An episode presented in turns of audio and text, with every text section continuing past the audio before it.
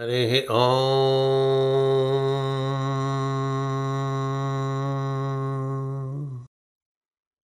प्रातः स्मरामि ललितावदनारविन्दम् बिम्बाधरं पृथुलमौक्तिकशोभिनाशम् आकर्णदीर्घनयनं मणिकुण्डलाढ्यं मन्दस्मितं मृगमदोज्ज्वलफालदेशम् प्रातर्भजामि ललिताभुजकल्पवल्लीं रत्नाङ्गुलीयलसदङ्गुलिपल्लवाढ्याम् माणिक्यहेमवलयाङ्गदशोभमानां पुण्ड्रेक्षुचापकुसुमे शुश्रुणीर्दधानां प्रातर्नमामि ललिताचरणारविन्दम् भक्तेष्टदाननिरतं भवसिन्धुपोतं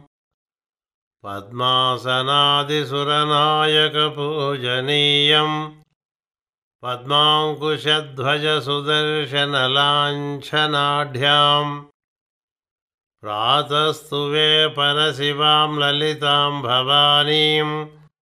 त्रय्यन्तवेद्यविभवां करुणानवद्याम् विश्वस्य सृष्टिविलयस्थितिहेतुभूतां विश्वेश्वरीं निगमवाङ्मनसातिदूरां प्रातर्वदामि ललिते तव पुण्यनाम।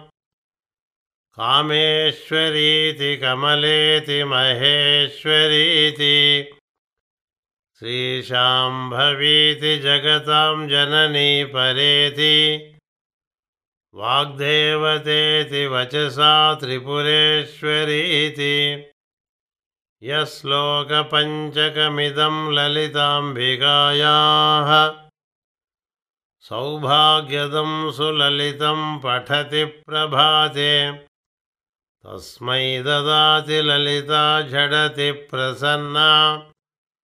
विद्यां श्रियं विमलशक्तिमनन्तकीर्तिम्